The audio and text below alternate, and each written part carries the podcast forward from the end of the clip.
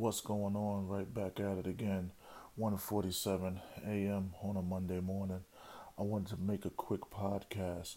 Um most people that tell you you can't do something in all actuality are afraid to do it themselves or they don't see the vision. Most of them are just afraid and won't want to get out their comfort zone.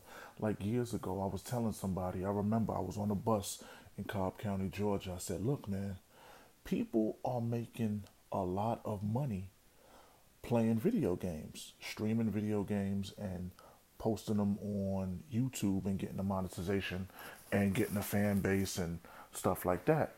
And my uh, the person I was talking to was like, "Nah, they can't do that because they it's this, it's that. You're gonna get uh, violated for this. They're gonna turn you off. They're gonna do this. They're gonna do that." And then five years later, when the thing really is getting to catch momentum, now everybody's doing it.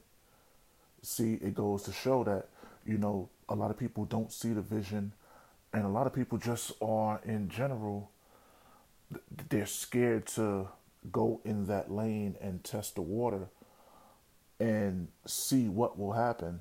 And a lot of the times, because I'm a person that does a lot of due diligence, a lot of time people are just speculating and have no valid uh, documentation or proof that their fear on why they won't do something or their denial or their uh, not wanting to do something, they really don't have a valid point except either they don't want to do it or they're scared of the rejection if they try to do it, just like with anything.